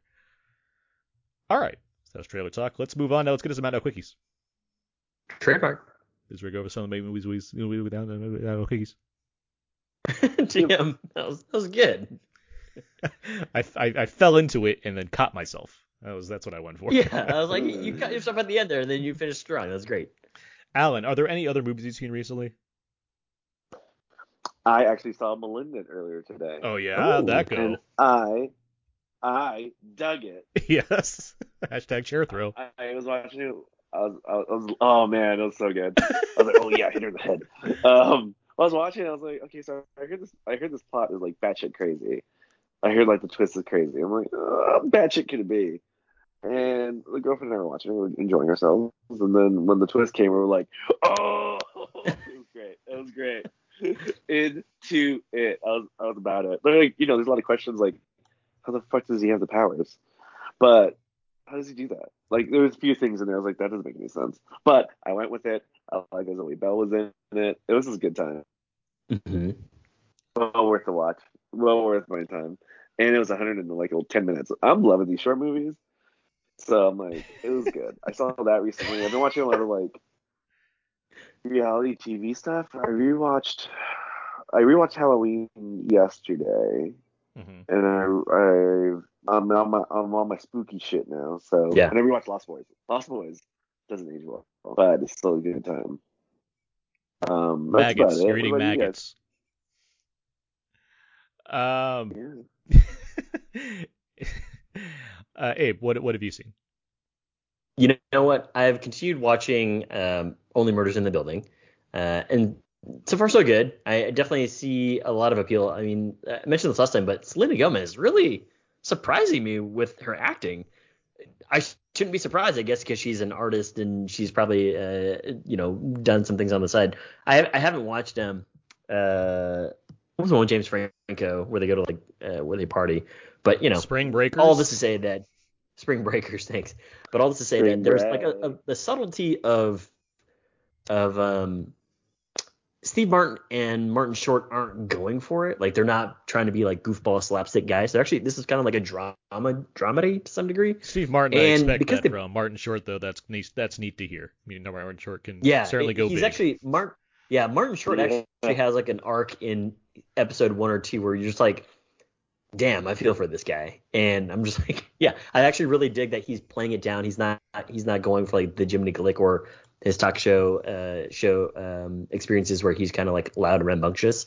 So yes, there are some times where he's ostentatious because he's a playwright in the in the show. But but that being said, like continue to be a, it, it continues to be a good show. And I also caught up on season two of Atlanta. Um, Oh yeah, Robin season. Mo- yeah, and I'm not gonna lie, like I avoided all the um the the Teddy uh, stuff when it was around. This is like two years ago, yeah, and I avoided all of it. three years ago at this point. And I got to that it's been episode, a while. and it is, yeah, I got to that episode, and it is fucking fantastic. There's just like a lot of subtle scare things, and I even caught myself at one time when Darius is in the house. I caught myself being like, I, I'm kind of scared of him like walking down this hallway. I don't know what he's gonna find. And uh, I was like, man, uh, TV shows. Who would have thought that we could get this far with TV shows? So Not me. Yeah, exactly. So Atlanta season two. Kind of hoping that they do season three. I know that Donald has kind of had some problems with um, his contract over there, but uh, hopefully that comes out. He hasn't So, had problems. yeah. He's just been he's just been busy. Like they've they've had the plan. busy, yeah. yeah. Yeah. It's, I it's not a problem. That he's like, Good. Sorry. yeah, I'd have to look it up, but yeah. He got like a huge like contract from FX. They got season three and four all planned out. It's just been he's got he puts him he's he wears a lot of hats. like he's, he keeps himself busy. He really does. Yeah. A lot, and Well, you know, Bri- and Brian Tyree Henry too, and like yeah. Keith Stanfield have also just become super famous and busy. Also, it's like everyone's just got Yeah. and Zazie Beetz for that matter. They're all just doing stuff. They're all busy. Yeah. All right. Um, But yeah. I've uh, I've seen a couple things. First is The Many Saints of Newark. Uh, this is the Sopranos prequel film from David Chase and director Alan Taylor. Um, I am a huge fan of Sopranos. I've made that pretty clear. It's pretty much my favorite drama of all time. Um, so you know, the idea of seeing a follow up to some degree involving the Sopranos universe was exciting to me, and I think the movie is, is pretty good. Uh, not necessarily great, but it's the kind of thing where when you make a show as good as The Sopranos, you can only raise your expectations so high for what a movie 17 years later is, is like gonna, you know, accomplish. Uh, so I, I do think a lot of the stuff that it's trying to do really works. I think in particular the way it incorporates characters we've only heard about before or are completely new to this world. I think they're the best, and that specifically concerns Alessandro Nivola's character. Uh, he plays Mhm. Christopher Moltisanti, Michael Imperioli, Michael Imperioli's character from the from the film. He plays his father, who we never saw in the show, and you also have Leslie Odom Jr. Uh, in the film as well, and he's they're both really good. Um, uh, Nivola, I think, is a very talented actor who deserves more credit for the stuff that he does, and I think he works really well here. And Odom Jr., he's giving me like young Denzel vibes as far as what he's accomplishing. Sure, he's like a foot, Oh. he's like a foot shorter than Denzel, but still, I, I like what he's doing in this movie. I think he's really good here.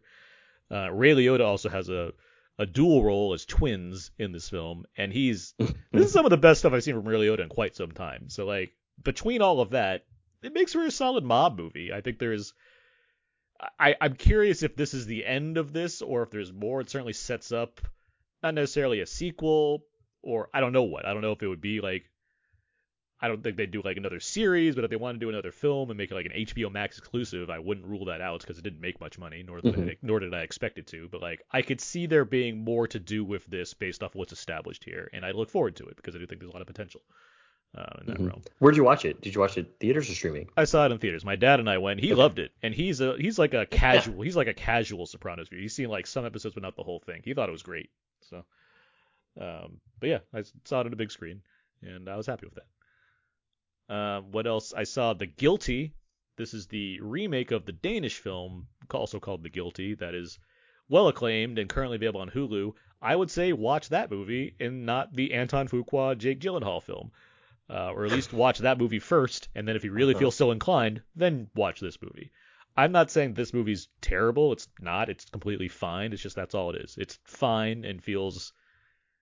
It. I mean, it just feels redundant for me because well, I, I know the guilty and I've I've seen that movie be effective. This movie it does the same thing. It's just American now, and Mhm. there's nothing all that challenging about it when you're already familiar with the other version. And if you haven't seen the other version, I feel like it's a disservice to just watch this thing and not that. So there you go. Um, it's it. I mean, as far as the basic plot description, it's it's a man that's in a call center dealing with stress in his personal life as well as a particular phone call that he gets, and it takes place largely, um, pretty much entirely inside of this uh, call, like the 911 call center. So, yeah, Mhm. it's an intriguing premise. I've just seen it done better.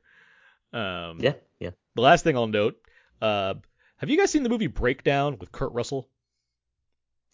And that's Yeah, really been coming yeah, up a yeah. lot on my feeds lately. It's but bec- I, I haven't seen it in a long time. It's because Paramount just released a fancy new Blu-ray for the first time that it's been on Blu-ray, and um, Uh-huh. it's just, I mean, it's come up because it's a great movie because it's like a, it's a pretty. Alan, did you you said you saw it right? Yeah, in the theater with with my dad. Yeah, like when it when it originally came out, it was, it's from Like 19, way a long Yeah, time ago. it's from Like 1990 Yeah, like It's from 1990? 96 or whatever it came It's from out. ni- yeah. it's from 1997. Yeah, it stars Kurt Russell, Kathleen Quinlan. They're they're, they're like a, a, a wealthy, not a wealthy, but they're just like an average couple from New England. They're driving uh, through the through the Southwest. Uh, their car breaks down. You have the late JT, the late great JT Walsh comes in. Says Yeah, JT can- Walsh. Yeah. he says he can give a he can give a ride to the wife into town while he waits by the car. Uh, then the wife mysteriously disappears, and JT Walsh acts like he's never seen Kurt Russell before in his life, and things go from there. it's a very very tightly paced Hitchcockian thriller that has a lot that has you know in addition to that it has a lot of, a lot of duel in it among other things. It's it's so good. It's such a good movie. And so this new Blu-ray came out. It looks great. It's got a great commentary with Kurt Russell and director Jonathan Mostow that I was super excited to listen to, and I did. Uh, I just this movie's so it's such a good movie, and yes, it has been mentioned more because it's it's really you don't get movies like that very much anymore. As far as just like a you know mid-budget, cool high concept, just stripped down 90 minute and change movie that just does what it's doing and gets out of there. Like if Venom could be more like Breakdown, we'd all benefit from this. Um, We need we all need Jeep Cherokees, I guess. so, so yeah, I, I just wanted to mention Breakdown because it's an awesome movie, and now it finally has a Blu-ray that came out, which you know does proper justice to to the film. And it's been it streams every now and then. Uh, and Kurt Russell, what a hunk. Oh yeah, What a hunk! What a what a what a what a picturesque piece of man. Yeah. he's a, he he's very and he's playing against type to a degree in this movie, which is He's also playing great. schlubby. Yeah. He's yeah, he's playing Yeah, like he's playing he's playing like regular dad guy, right? Like it's a year after he does Escape from L.A., so it's like he's off of Snake Plissken again to do like yeah, just you know, nice husband guy who's pushed to the brink. Yeah, because he did this and like executive decision. Around the Executive decision too, with and his yeah, they're both '96. They had two action Decision, movies. Oh my god. have- Yeah. So then yeah, Yeah, he the does two action movies where he's like not like he's oh I have glasses on that means I'm not a badass. hmm Like that kind of vibe. I remember that. So Yeah, yeah, if it was like a thriller or like, an action movie in the 96, 97 era, I totally want to go see it. because there's a lot of just It was a good good time. genre stuff that's not that's not asking much of you. It's just you know, it's like yeah, this is entertainment to watch in a theater. Nowadays, when you get something like that, it's like it has to be nominated for an Oscar, so we don't get anything like that anymore. but uh, anyway, breakdown. It's solid. All right, let's move on now. Let's get to our final segment here. Some out, that was out cookies. Trademark. Now- You now- caught me off guard there because I was like, wait a minute, we already did the main review. so now, now let's get to. now let's get let's get to our last segment here. Some out now feedback. Feedback, feedback, feedback. Feedback, feedback, feedback. That was great. They're such a good team. Alan Triple A like at it again. Best guess because he's interactive. He and Mark Oben are the ones who do the feedbacking with. Yeah, don't fuck around. We have some others that do that. All right, it doesn't matter. All right, That's true. this is where I Don't go. Sorry. belittle my presence didn't name- here. This is where I go over the various questions answered on our Facebook page, Facebook- facebook.com slash Now podcast. We asked a number of questions to the listeners, and they gave us some answers. So, Abe, why don't you start this one off? First one is uh, Who are some great movie villains who simply like being evil with little explanation? Todd Liebman, our friend of the show, has the Joker. Uh, anyone else? Uh, a s- an evil character? No, no real reason why they're evil. Uh, uh, Tavington from The Patriot. There you go. That guy. asked- So there's really no discernible reason why he's such a cocksucker. Like he's such a dick. Um, the the like the villainous planet in the Fifth Element. That's just a ball of evil. yeah. It's just evil. That's all there is to it. Yeah. Like I think Ian Holm Um, even says it's evil. That's pure pure concentrated evil. As he explains it to President Tiny, Tiny Lister Jr. Hey man, if Bill Michael Baggins, Myers. he knows. Michael Myers. There you go. That's a perfect answer. Michael Myers has no reason for being the way he is. When I looked into his eyes, I just saw evil. The devil's eyes. Uh, yeah, the devil's eyes. um, uh, Jesus. Dun, um, uh, Bruce, the shark from Jaws. Oh, oh, uh, I thought you meant like the shark from uh, Finding Nemo. I was like, Finding Nemo, I was like, he was, he was, he, he had no control over that. yeah, No, the, In- the, the Jaws Yeah. shark. yeah. The white gorillas from Congo. Yeah, they're well, they're in his la- they're in their land. Sure. Well, people were invading their territory, right? Yeah, yeah. Listen, that's true. That's true. Yeah. Oh, the tornado and Twister. That guy's such a dick. Such an asshole. Gee, did you have to ruin Helen Hunt's day like that? He didn't. I mean, to Yeah, be they- fair, they she did get her technology off the ground, and they, They're they doing storm chasing. Dor- Dorothy three turned out well, and now they know the data they need for exploring tornadoes. but they ruined Bill Paxton, Fine. and The they built they ruined Bill Paxton's relationship with, with his fiance. Classic tornado move. you remember that movie Right, Life? the big That- wave. Remember Oh that? yeah. Remember Yeah, that? with uh, No, no, with, not- uh, not- Reynolds. Okay, yes, that one, not the Eddie Murphy Martin Lawrence Yeah. movie, but the movie No. Life with Ryan Reynolds Not- and, uh, and and others and Jake Gyllenhaal. Yes. Jake Gyllenhaal, Yeah. The the monster in, now that's a movie I didn't really like, but the monster in that thing is just like so evil, like to the extent where I like I just hate it. I just hate how it is. Like it has no purpose beyond just being a just being a giant dick. Um, and it even it's and, like and it gets that way immediately. immediately, and even its like Yeah. little alien face that it makes is even more evil. It's like I already hate you, and like now you have a little alien face that just like it seems like designed to be hated. So there, that's that's one. That's a good one. That's a good one. Yeah, that stupid alien thing from life. Take that. It's so mean. What about the wave? What about the wave from Perfect Storm? Well, I mean, that was based on a true story. Though. How about, That's the, kinda how about the wave from Poseidon Adventure? The rogue wave that just spins the ship over. That one too. It had no goal beyond just spinning that ship over. Sure. I love how we've like derailed. It's like, what about Ursula? She's just, you know, there's no Ursula has reasons. She's just evil. she has reasons. Does she? Yeah. Power? Yeah. Emma Yeah. Thompson was a jerk. Emma Thompson's evil for no reason. There it is. Emma Thompson and Cruella. Uh, that dick. in yeah. I mean, Cruella herself, minus the uh, the new one. Yeah, not really backstory, right? Well, she wanted she. I mean, she wanted she wanted to have a nice coat. That was her that was her whole motivation. but it wasn't like a whole entire like real backstory like this new one with Emma Stone. That's She all I was need. cold in London. She's Yeah. gonna need a coat. Yeah, It makes sense. exactly.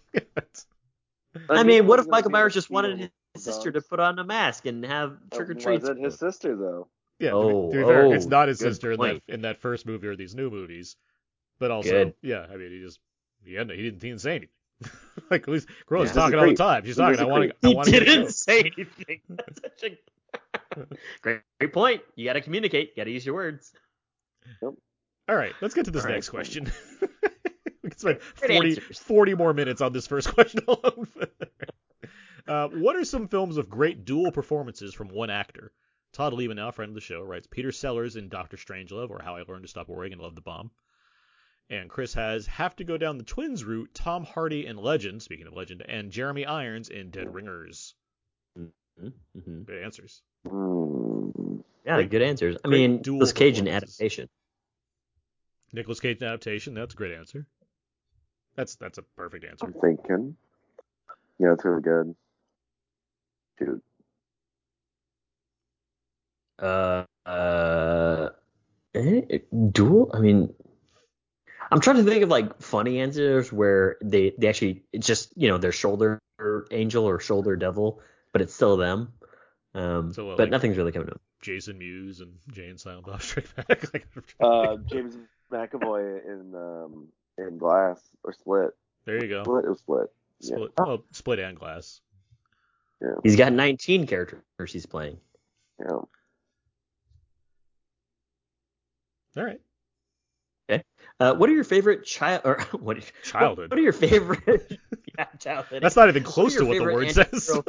No, I, I saw I saw the you saw first answer. you first. saw Chris and you went to Yeah, exactly. childhood. I don't know how that put together.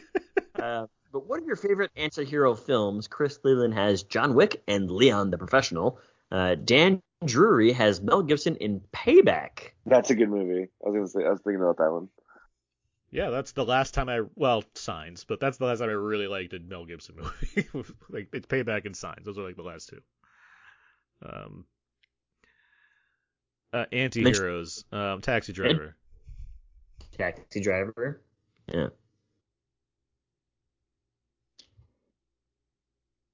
Okay. I, mean, I mean, there's more, but Yeah. if you had any, it's fine. Yeah. Um, can't think of anything, but yes, there are more out there. Freddy versus Jason. There it is. Boom. Who are you rooting for? It's up to you. Good answer. Alien versus Predator. Who are you rooting for? The Predator, dude. Obviously, Alien. sucks. Yes. I think A- Alien Aaron, are jerks. Team, I mean, your I like team watching Xenomorph? Alien. I, I like Xenomorphs a lot, but I do not. I don't fuck with them. Predators, like, they're just trying to hunt. I get it. Yeah, I'm not messing with any predators. How is that better Oh, yeah, though? How like what does that what does that mean? Listen, I a mean, Predator- al- a- like, aliens are like I'd have to travel into space and go into like a like a desolated marine base for me to go meet one. I a mean- predator's gonna come to like California. No, no, no. Listen, a predator is going to come to California and not look at me and be like, "He's the alpha male. I Okay. gotta get him." I'm fine. I I'm mean, okay. For for two things, two things. be like, let two, that. two things. I, t- I take your point because yes, the alien indiscriminately kills where the predator has a goal. That said, give yourself more Yeah. credit, man. Come on. Listen, man. I don't even. You're no, I don't you're even, a I don't even like semi-pro wrestler. For, former wrestler Alan Aguilera. former sim. yeah, but I don't even. I don't even like. I, don't, I can't even drink black coffee. I'm not the alpha male. What do you think Danny Glover's doing around? It's not like he's lifting weights all the time. He probably is. He's Danny Glover. He's a cool guy. No, May- maybe in like yeah, maybe in Predator '92, but you know, not now. I'm sure he probably is now. He right probably now. keeps in shape. He looks pretty good every time I see him pop up and stuff. he does. He, he does look pretty good. He, he's never too Anyway. old for this shit, is what I say. Yeah, Danny Glover, you listening to us? You're never too old for this shit. All right. Who are some great He's movie- definitely listening. He is, yeah. Uh, when he takes a break from Glover class, Glovercast. Uh, that's where Danny Glover and and Don- he really? Oh, okay. That's like, where Danny Glover Danny- and- just that's where that's where Danny Glover and Donnie Glover, Donald Glover, they have a podcast explaining how they're not related, and that's the whole episode Yes, over and over again on a weekly basis. people Uh, can have the same last name, related. Glovercast. Um, all right. Who are some great movie? How do we get on that? How who are some great movie couples who are also the villains of this of the story?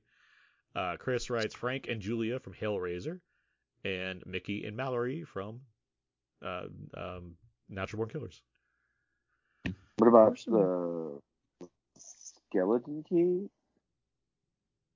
I haven't seen that in a long The Skeleton time. Key. Yeah, with they, Yeah. yeah. with Kate Hudson and uh, Peter Sarsgaard, and then there's like the cup, like the old black voodoo couple ghost thing. They're couples and they're the villains Okay. for that. Okay, I'm just saying. I'm not doubting you. I'm just, I'm just like okay. Movie couples that were also villains of the story. Hmm. Let's see. There's Macbeth. Mac- yes, Mac- any Macbeth iteration, sure. Yeah. um the um the the two like the gay assassins in Diamonds Are Forever, Mr. Kid and Mr. the other one. Um those aren't great Mr. movie couples Boy. though. The, the, Yeah. that's, that's bad. That's a bad movie, and they're bad. in- Oh. There's, it's like I don't know. Man, I'm I'm really trying to trying to rack my brain here. They've got to be a couple, and they've got to be the villains. Hmm. I want to hear an answer. I don't want to go Uh, to the next one. I want to hear an answer. John Jon Hamm and whatever her name is in, in uh, Baby Driver. Oh, okay. I, Eiza González's character. Yeah, yeah, yeah, her. Yeah. Like there you go. Like they're they're you know I, I kind of root for them even though they're the bad guys. Yeah, there you go. Yeah. Do you have one or Uh, Badlands. Oh yeah, badly. Yeah, and Bonnie and Clyde for that matter. Yeah, that too. there you go. Well, the next question is, what comic book villains deserve their own standalone films, and who should star? We didn't really get any answers for this, but we're on a roll here tonight, guys. Um, uh, Mojo, the Mojo movie. Let's let's see that. Dude, that would be crazy. That'd be fun. Who would play that would be so fun. Alan, who would Yeah. play Mojo? John Leguizamo. John- Just based on his clown experience, John Leguizamo. Yeah, he's like, you know, I was the Violator. I could be Mojo. Paul, or Paul Giamatti, that kind of vibe. Mm-hmm. He's early Rhino though. Well, I guess you could cross It over. doesn't Yeah, matter. it wouldn't does- matter, Yeah, yeah. who- Chris who- shut up, was Abe. already Human Torch before he was cast. Movie magic. Um, like, like uh, what about like Dupe? Who? Sorry. Dupe? Uh, um, yeah, a mutant. He's a mutant dupe. He's like all floating and powerful and just kind of lethargic. I'd have a good who's, time with who's Dupe. uh, playing? Uh, probably Steve Buscemi. I'm in. Like did provide the voice. What is you know? Dupe Just kinda from? Like Which what what universe is he in? X Men. He's X Men. He's X Men. I Um, like I'm gonna name has a big X on his belly. Okay. Yeah. One of them is uh, Arcade, and it's played by um, uh, Zach Galifianakis. Uh, and then Yeah, give the other is uh, Kraven the Hunter, Well, they're doing played that. by Anton Chigurh. Well, well, you're in luck. Give me Abe. that. You're in luck, Abe, because they already have it, and it's got Aaron Taylor Johnson, just like it. I, I'm not mad at that. I'm not mad at that. Um, what was I just thinking of? Oh, yeah, if you do a uh, Omega Red movie, but it's like a fish out of water story. So it's like kind of a comedy. It's just Omega Red. It's, it's like big old. leaves Russian- the USSR. Yeah, Yeah. exactly that. Yeah, you can set He it like things as USSR. you can He see, doesn't know the Cold War is over. Yeah, no, exactly. That's that's why it's a of water. It's basically Thor. It's just as fun loving as Thor. It's just it's the it's it's Omega Red instead. I wouldn't dig this movie. Who who's playing Omega Red? That's a fun question. Who would play Omega Red? um, hmm. You need a big guy. Who's Blonde- got comedic blonde. chops? No, the less funny, the better.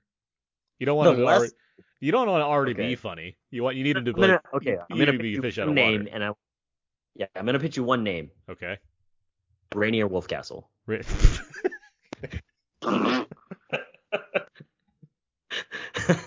Sold. yeah, perfect. Right. no, but who who would you who are you choosing? Um. Omega Red. Alan, any ideas? I'm trying to think of something for Omega Red. Uh, someone that could have fun with it, but also be a serious actor with the. What about like a Daniel Craig? Too old. Well, because He I'm could- he could, yeah, if no, he- because my mind was like, what if like Tom Berenger, but from the '80s, like that would work. But um, 80s Tom Berenger. 80s Tom Berenger. But uh, yeah, no, I can I can see Daniel Craig in, in that kind of role, Mhm. blonde as a look. Yeah, I can I can see that. It's certainly a little All right. like like a young Kenneth Branagh type. hmm It's gonna be written and directed by Kenneth Branagh, just like Thor one. Ooh. Oh, I know Doop. Okay, I remember this character. Yeah, dude, just dude, just hanging out. All right, last question. What are your favorite abstract comic book character designs? Hmm.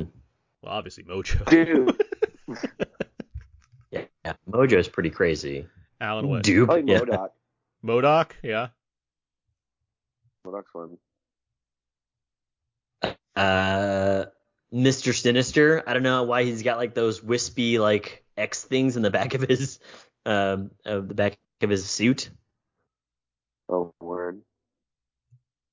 He's got a cape Oh, and like Lord. those things. It's, it's weird. So, What about? but abstract. Hmm. I have to. I have to think about this. Comic book character. It's weird and abstract. Hmm.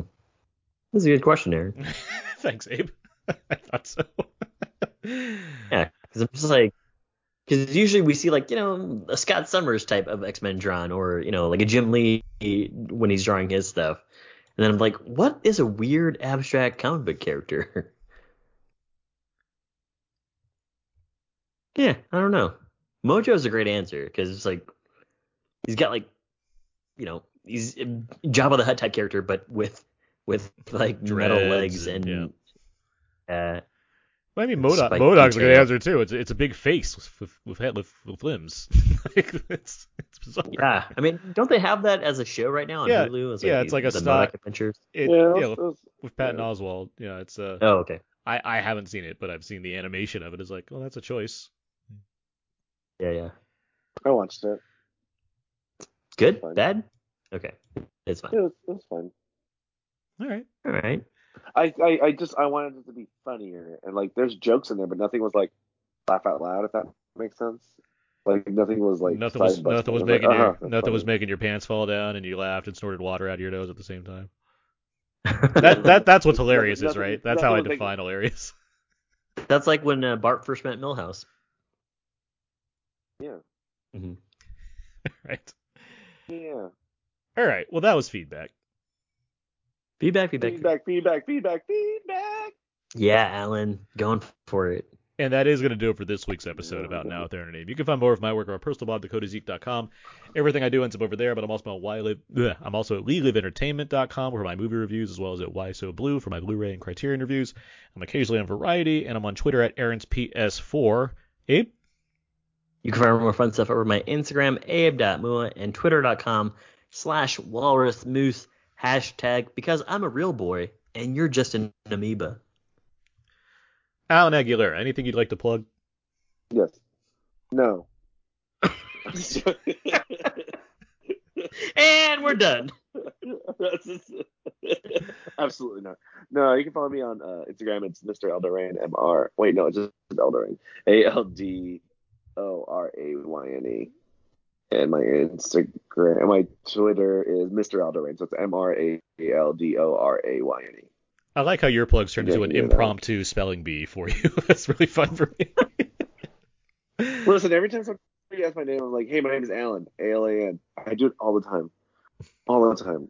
Like, oh, can we get a name for this order? Alan. A L A N. It's a good, so that's that a good people name. don't do the double. I just I'm just used to doing it. It sucks, but here I am. Fair enough. All right. hmm Well, Alan, I do thank you for joining us this week to talk about Venom. Thank you, Alan. Thank you. Also, thanks to Zaki I Hasan I appreciate it. Thank you for having me. for sure. Also, Yeah. also, thanks again to Zaki Hasan for joining us early to discuss the movie. And that is going to do it. Thanks, Zach. That is going to do it for this week's episode. Next week we're talking Bond, finally, with No Time to Die. Uh, but until then, until next time, so long. And goodbye. Bye.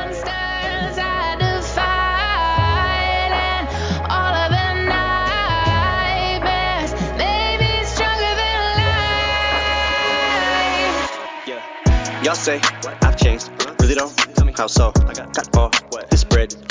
Still sourdough. I don't know. I'm square peg, round hole, like a block of cheese in a paper towel roll. Rocky Balboa, never been no towel thrower. Even when I got kicked to the curb, life knocked my dick in the dirt. I got back up, flipped at the bird till I earned the attention I yearned. Not to mention I learned how to turn resentment and hurt to an unquenchable thirst. In the simplest terms, is revenge of the nerd in every sense of the word. But all you see is the fame and the millions. You don't see the strength and resilience. How I rack my brain, but it feels as if I'm trying to explain it to children. So a lot of this pain isn't healing. You're escaping if this anger is spilling. Almost like recreating the feeling of 9/11 when the second plane hit the building. So let 'em paint me the villain. Some of this just may be a symptom of having way too much income. But when you struggle every day just to get some, now all of this hate is a syndrome. When they can't relate, that stems from money looking like it grows on trees. Yeah, they're green, but those aren't leaves. Suffice to say, with every sacrifice I made, it's like I gave up my life to fame. All the nights that I lied awake, nights I stayed up to write and pray. Had to claw, scratch, and fight my way. Just follow me and I'll the way. Look to the hook if your sky look gray. Skyland rappers, how can we be on the same level now when I gotta look down to see these clowns that are on the ground? Bitch, I got clouds beneath me. Ever since I put out the EP to the height of 2003, me, you ain't see the struggle to make it out the D because I made it somehow look easy. Now you see me standing but you never saw my sacrifice or all the nights I had to struggle to survive. Had to lose it all.